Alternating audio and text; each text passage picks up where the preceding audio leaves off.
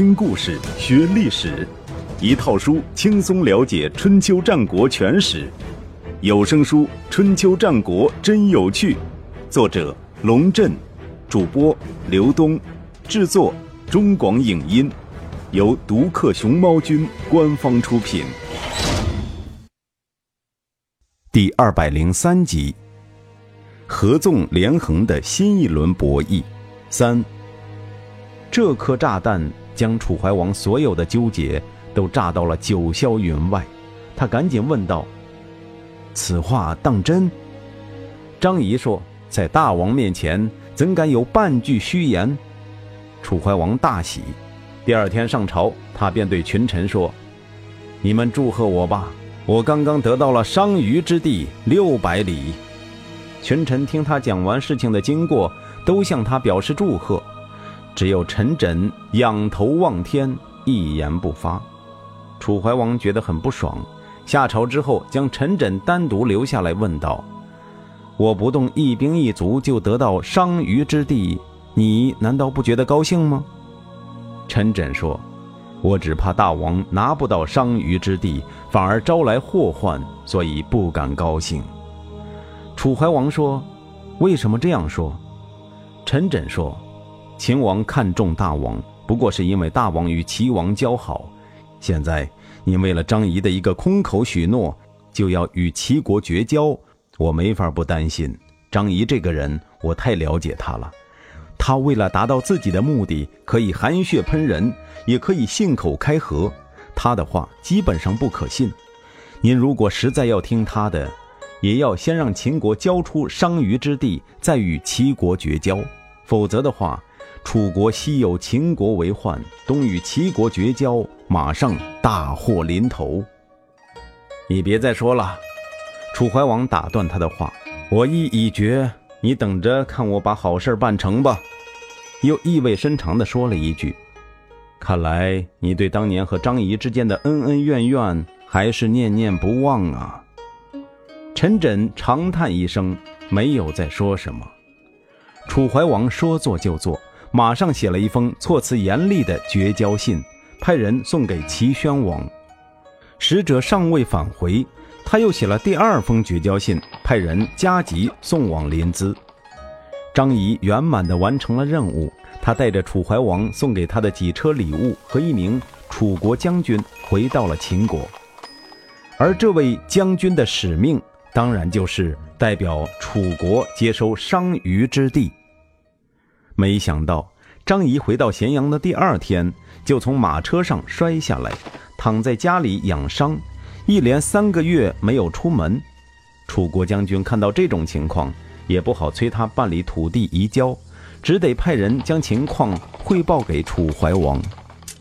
楚怀王的第一反应是：张仪该不会是以为我与齐国绝交的事儿办得还不够彻底吧？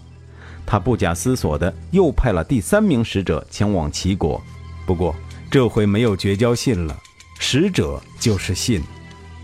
在齐宣王殿上，使者当着齐国文武百官和各国使节的面，操着抑扬顿挫的楚地方言，将齐宣王及其祖宗十八代骂了个遍，然后他就被一拥而上的齐国武士拖到殿外，剁成了肉酱。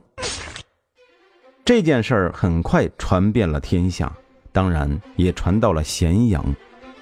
张仪听到这个消息，病马上好了，主动约见了那位已经在咸阳休息了半年的楚国将军。他小心翼翼地拿出一张羊皮，羊皮上绘着一幅地图。张仪指着地图说：“从这里到这里，方圆六里，是秦王赐给张某人的私人领地。”本来想修个宅子养老的，现在我把它献给楚王了。楚国将军大吃一惊，我听说是六百里，怎么会是六里呢？什么六百里？张仪摆出一副更吃惊的样子。我只是一个小人物，怎么可能献给楚王六百里地呢？是您听错了吧？要不就是楚王听错了。楚国将军交涉未果。只得拿着那张地图回到了郢都，楚怀王气得火冒三丈，一下子丧失了所有的理智。他当即下令景翠准备进攻秦国，又命将军屈盖率军北上支援景翠。大臣们都被楚怀王那张气得扭曲的脸吓坏了，谁也不敢劝谏，只有陈轸站出来说了一句话：“现在我可以说话了吗？”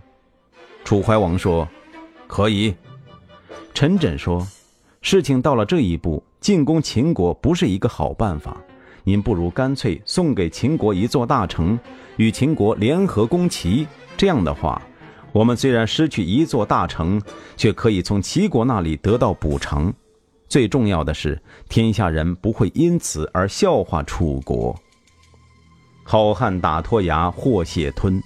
既然已经上了秦国的当，不如因势利导，化被动为主动，寻求一个体面的方式借坡下驴。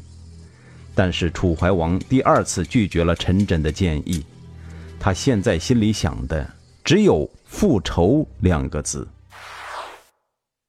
郑袖的枕边风。公元前三一二年，楚国兵分两路，大举北伐。一路由柱国景翠率军围攻韩国雍氏，一路由将军屈盖率领攻打商於。秦国兵分三路反击，东路由名将初里吉率领兵出函谷关。进入到韩国的三川郡，协同魏韩两军对围攻雍氏的景翠军进行反包围作战。中路由庶长魏章率领，从蓝田出武关，进驻商於之地，以对抗屈盖军。西路则由后起之秀甘茂率领，兵出南郑，进攻楚国的汉水流域。三路军中，中路军兵力最强，但是总揽全局的灵魂人物。还是有智囊之称的初里吉。初里吉的东路军一路急进，与魏韩两军会合，先是攻克曲沃，然后经过东周地界，在东周获得粮食补给后，便直扑景翠军，与守卫雍氏的韩军形成犄角之势。景翠严阵以待，准备与秦军大战一场，双方发生了小规模的接触。在感觉到对手实力不弱之后，又不约而同地开始构筑防御工事，囤积军粮，准备打持久战。这只是初里吉的虚晃一枪，他让魏韩二军打着他的旗号继续与楚军对峙，自己却率领秦军主力星夜南下，与中路的魏章军一道，在丹阳前后夹击屈盖军，获得斩首八万的空前战绩。还俘虏了屈盖、冯侯丑等楚军将佐七十余人。这一战史称丹阳之战。丹阳之战后，秦军士气大振，出里吉借势杀回雍氏，又与魏韩两军一道击破景翠军，取得了雍氏之战的胜利。现在可以解释我们前面提到的一个问题：为什么韩魏两国会跟着秦国去攻打齐国了？雍氏之战后，初里吉意气风发，率领秦、魏、韩三国联军继续东进，大败齐军于濮水。魏章也没浪费时间，初里吉向东救援雍氏，他便向西配合甘茂的进军，两军联合作战，一举夺得楚国汉中的六百里地，并在那里设置了汉中郡。至此，秦军一气呵成。连续在丹阳、雍氏、濮水、汉中四个战场上获得全胜，初里吉因此声震华夏，被秦惠王封为严君。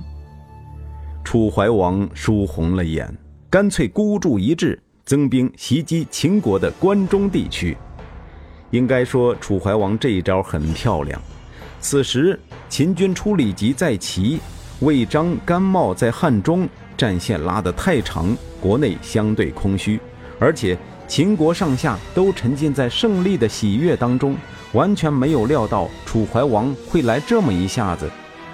楚军迅速攻克武关，直逼咸阳，一直打到蓝田，这里离咸阳只有不到一百里地了。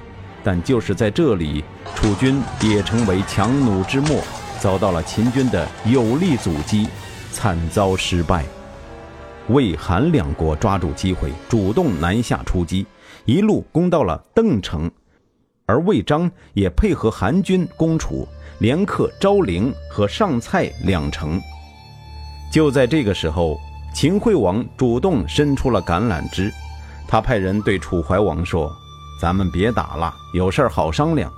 你想要秦国的商於之地，没问题，可以拿楚国的黔中郡来交换。”楚怀王一听“商於”两个字，就心里发麻，感觉那是个诱饵，碰一碰都会有危险。他明确表示：“我不希望换地，但是……”如果秦国可以将张仪交给我，我宁愿把黔中郡白送给秦国。一个郡换一个人，怎么样？干不干？秦惠王马上就动心了，他把楚怀王的话当做一个笑话讲给张仪听，然后说：“楚王也不想想，先生乃是寡人的肱骨之臣，休说一个黔中郡，就算把宛郡、乌郡。”新城郡统统给了寡人，寡人也不会拿先生去交换呐。秦惠王言毕，发出一阵不自然的大笑，一丝悲凉掠过张仪的心头。他认真的说：“那，就让我去吧。”不行，秦惠王说：“楚王最恨你拿商於之地戏弄他，岂能轻易放过你？”张仪说。秦强楚弱，只要有大王为我撑腰，想必楚王也不敢拿我怎么样。退一万步说，即便楚王杀了我，能够为秦国获得黔中之地，我也心甘情愿呐。话说到这个份上，秦惠王只能勉强同意了张仪的请求。就这样，张仪又来到了楚国。这也是他第三次来到楚国。第一次是他籍籍无名的时候，在令尹昭阳府上为门客，曾经被怀疑为小偷而遭到暴打。第二次是前几年防楚，把楚怀王当猴耍了。这一次，他却是将自身当作筹码，为秦国换取土地而来。当他进入郢都城门的时候，内心是否五味杂陈，后人无从得知。我们只知道。他偷偷的派自己的心腹去找了一个人，一个叫做晋尚的人。当张仪还是朝阳的门客的时候，就和晋尚关系很好，在家靠父母，出门靠兄弟。这一次，张仪要依靠晋尚这位兄弟来为自己找一条后路，因为晋尚与郑袖的关系很好，而郑袖是楚怀王的夫人。什么风都比不过枕边风，明白了这个道理，就明白了中国历史一半以上的游戏规则。楚怀王见到张仪，二话不说，命人将张仪绑起来，押入死牢。这回他算是学聪明了，不让张仪有说话的机会，自然也就不会上当。但是他没想到，张仪不说话，晋上。却在他的后宫掀起了一场暴风醋雨。难道您没感觉到危险正在临近吗？晋上问郑袖。什么危险？秦王十分宠信张仪，大王却将张仪抓了起来。我听说，秦王为了解救张仪，打算将上庸之地六县献给大王。那是好事儿啊，跟我有什么关系？郑袖继续对着铜镜顾影自怜：“嗨，您听我说完。秦王还精选了一位美人儿，又从秦宫中挑选了十名能歌善舞的宫女当做陪嫁，正准备送到郢都来呢。”只听到哗啦一片响，郑袖跟前一案几的化妆品都被扫落在地。关于郑袖，有必要介绍一下，她是中国历史上。有名的醋坛子，据《韩非子》记载，有一次魏国给楚怀王送来一个美女，楚怀王很喜欢，对她十分宠爱。郑袖一反常态，也对这位魏妃十分宠爱，甚至超过楚怀王。但凡有好吃的、好穿的、好玩的，总是先给魏妃送去。看到魏妃脸上露出感激的笑容了，郑秀才摆出一副释然的样子，拉着她说这说那。男人们最享受的就是这种妻妾和谐的齐人之福了。楚怀王看到郑袖如此大方，时常感叹道：“夫人知道寡人喜爱新人，因此比寡人更喜爱他，这才是孝子养亲、忠臣事君之道啊。”有一天，郑秀对魏妃说：“后宫这么多女人，我看大王最宠爱的就是你了。但是大王也曾经对我提起过。”他对你的鼻子不是很满意，这种事情我本来不该告诉你，可谁叫咱们是好姐妹呢？你如果想在大王面前长期保持美好的形象，以后可以拿一朵花放在鼻子前面遮掩一下，又优雅又自然，大王看了不知道多着迷呢。魏妃不知是计，再度见到楚怀王的时候，果然捏着一朵梅花，故作扭捏状。楚怀王一开始还很受用，久而久之便有点狐疑了。他问郑袖：“魏妃见到寡人总是以花掩鼻，这是怎么回事？”郑袖连忙说：“您别问我，我可不知道。”他越是这样，楚怀王越是追着问他。被逼不过了，他才支支吾吾地说：“听人说，他是讨厌大王有狐臭。”楚怀王气得浑身发抖，想都没想就下令道：“一之。”也就是处以割鼻之刑。郑袖生怕楚怀王反悔，马上对内侍说：“大王已经下令了，还不快去执行？”可怜的魏妃就这样不明不白的被割去了鼻子。从这个故事不难推测，郑袖听说秦王要送美女到楚国来的时候是何等恼怒。